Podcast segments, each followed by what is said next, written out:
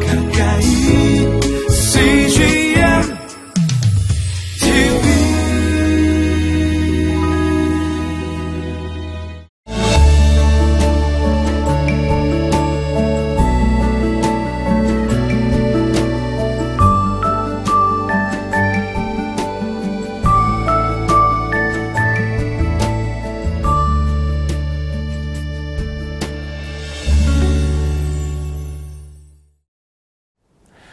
샬롬 주님 안에서 평안하시죠.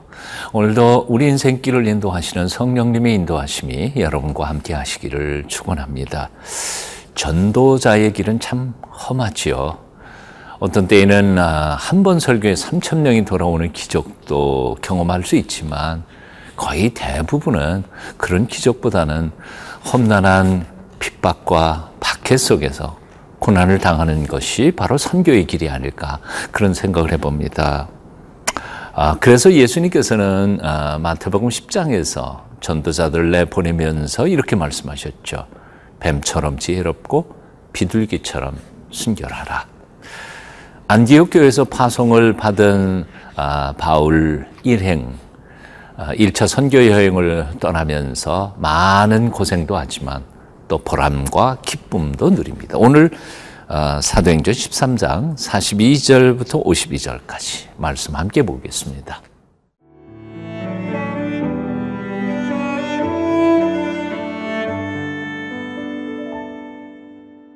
사도행전 13장 42절에서 52절 말씀입니다. 그들이 나갈새 사람들이 청하되 다음 안식일에도 이 말씀을 하라 하더라. 회당의 모임이 끝난 후에 유대인과 유대교에 입교한 경건한 사람들이 많이 바울과 바나바를 따르니 두 사도가 더불어 말하고 항상 하나님의 은혜 가운데 있으라 권하니라.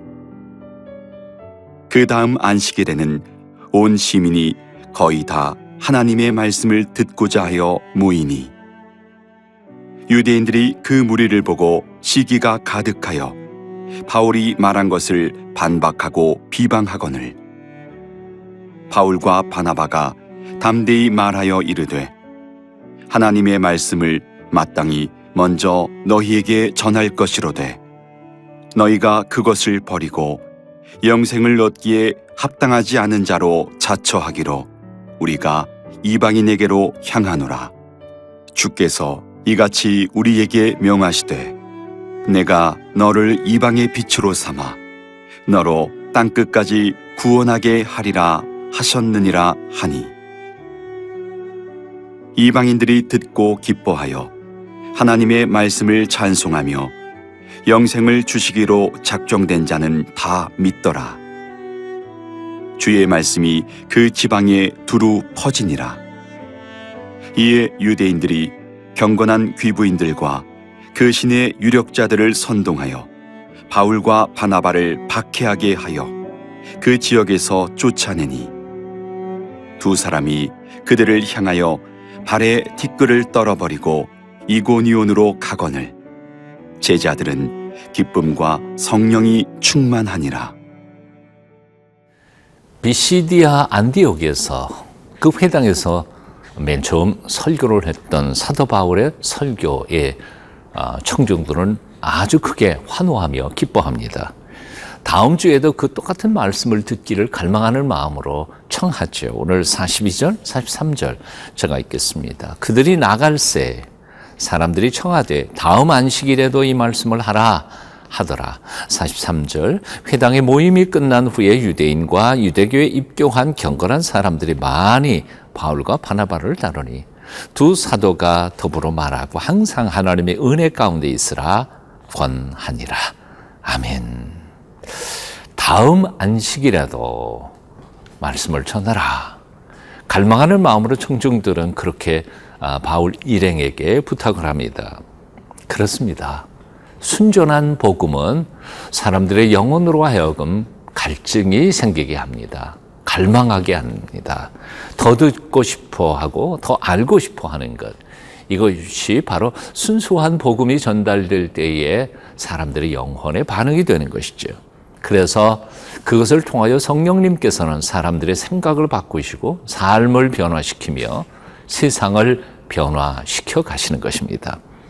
그런 말씀의 놀라우신 역사와 성령님의 감동과 역사가 흘러나게 되는 것이죠. 44절 한번 또 읽어볼까요?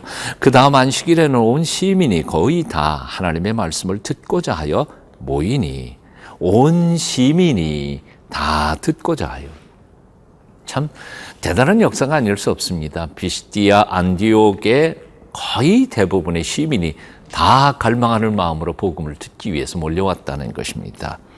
놀랍고도 감사한 일입니다.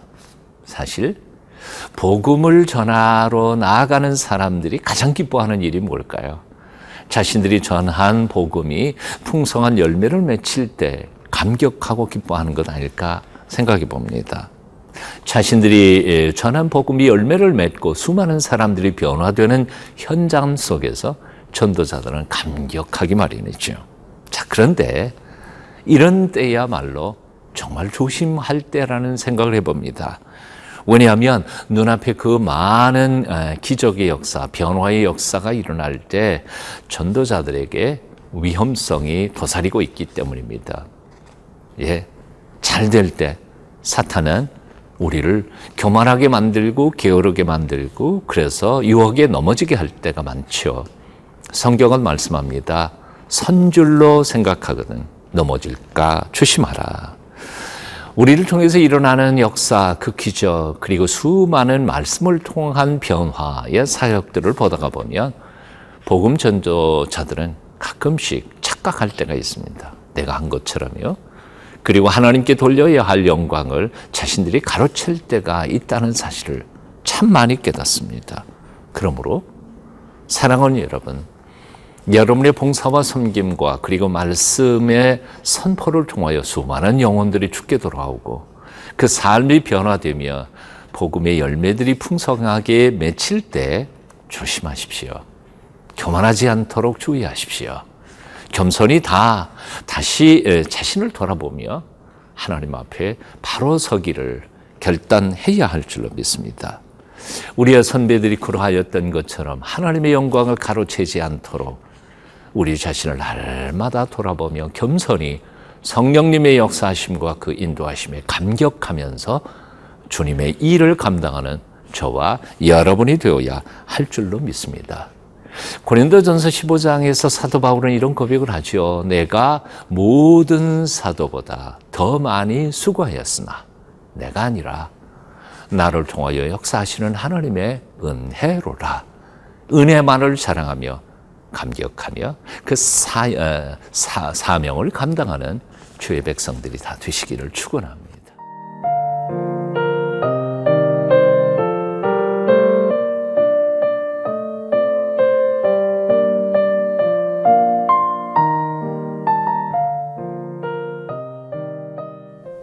하나님의 은혜가 놀랍게 풍성하게 역사하는 곳에는 사단의 유혹도 핍박도 넘치게 되는 법입니다.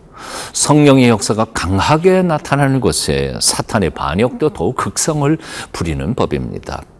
유대인들, 어, 하나님의 부르심을 받고 거룩한 하나님의 백성이 된 유대인들이 오히려 사도 바울 일행을 통하여 이방인들에게 복음이 전파되고 그들이 주께로 돌아오는 것을 보면서 시기심과 질투심이 가득해졌다고 본문은 기록하고 있습니다.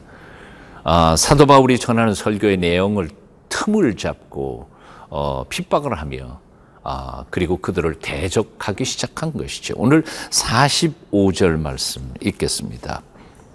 유대인들이 그 무리를 보고 시기가 가득하여 바울이 말한 것을 반박하고 비방하거늘 시기 질투심 때문에 하나님의 백성인 유대인들은 하나님의 말씀이 선포되는 그 사역의 현장에서 오히려 방해꾼이 되고 있다는 사실을 깨닫습니다. 이 사실을 묵상하면서 오늘날 우리의 선교의 현장에서 하나님의 사람들, 특별히 하나님의 일꾼들은 똑같은 방해꾼이 되고 있지 않는가 곰곰이 생각해 볼 필요가 있습니다. 사실은 복음의 대적자들이 핍박하기보다는 오히려 복음을 전한다는 사람들이 시기 질투심 때문에 남의 사역을 방해하는 일들이 얼마나 많이 있는지 모릅니다. 우리 자신을 실로 조심하게 돌아보며 하나님의 영적 전쟁에서 걸림돌이 되거나 사탄의 도구가 되는 일이 없도록 날마다 우리 자신을 두렵고 떨리는 마음으로 하나님 앞에 드리는 경건하고 거룩한 사람들, 영적인 성숙한 하나님의 사람들이 되어야 할 줄로 믿습니다. 자, 사도 바울은 시기 질투심으로 복음 전도를 방해하는 유대인들의 박해에도 불구하고 그들은 조금도 꿀리지 않고 담대하게 복음을 전합니다. 46절부터 47절까지 말씀 봅니다. 바울과 바나바가 담대히 말하여 이르되 하나님의 말씀을 마땅히 먼저 너희에게 전할 것이로되 너희가 그것을 버리고 영성을 얻기에 합당하지 않은 자로 자처하기로 우리가 이방인에게로 향하노라. 주께서 이같이 우리에게 명하시되 내가 너를 이방의 빛으로 삼아 너로 땅 끝까지 구원하게 하리라 하셨느니라. 참 놀라운 방법입니다. 아, 사도 바울 일행은 시기 질투심으로 그들을 방해하는 유대인들과 싸우지 않습니다. 다투지 않습니다. 화를 내지 않습니다. 오히려 너희가 그렇게 복음이 싫다면 우리는 이방인에게로 가노라. 그리고 돌아서서 다른 사역을 시작합니다. 노자의 글을 보면 어, 상선약수라는 말이 나오죠. 어, 책략 중에서 상책 중에 상책은 물처럼 하는 것이다. 참 재미있는 표현입니다. 물은 높은 데서 낮은 데로 흘러갑니다. 흘러가다가 방해물이 있으면 돌아서 갑니다. 돌아갈 수 없으면 기다려서 쭉 어, 물을 쌓아놓은 후에 넘어서 갑니다. 참 재미있는 것이죠. 사도 바울은 바로 그랬습니다. 하나님이 길을 막으실 때 혹은 사탄들이 방해할 때 싸우지 않았습니다. 돌고 넘어서 기다리면서 하나님이 열어주시는 그 길로 갔습니다. 그래서 하나님의 놀라우신 역사가 더 많이 일어났던 것이라고 생각합니다. 요즘 어려우세요? 예? 방해받으셨어요?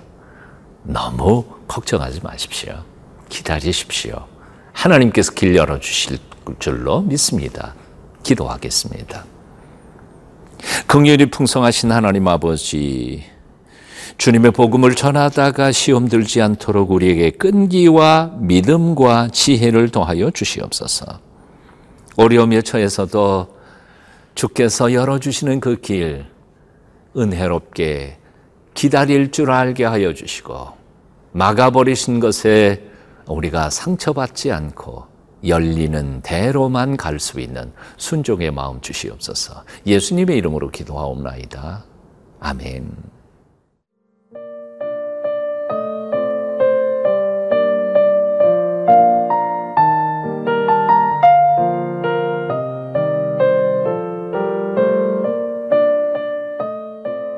이 프로그램은 시청자 여러분의 소중한 후원으로 제작됩니다.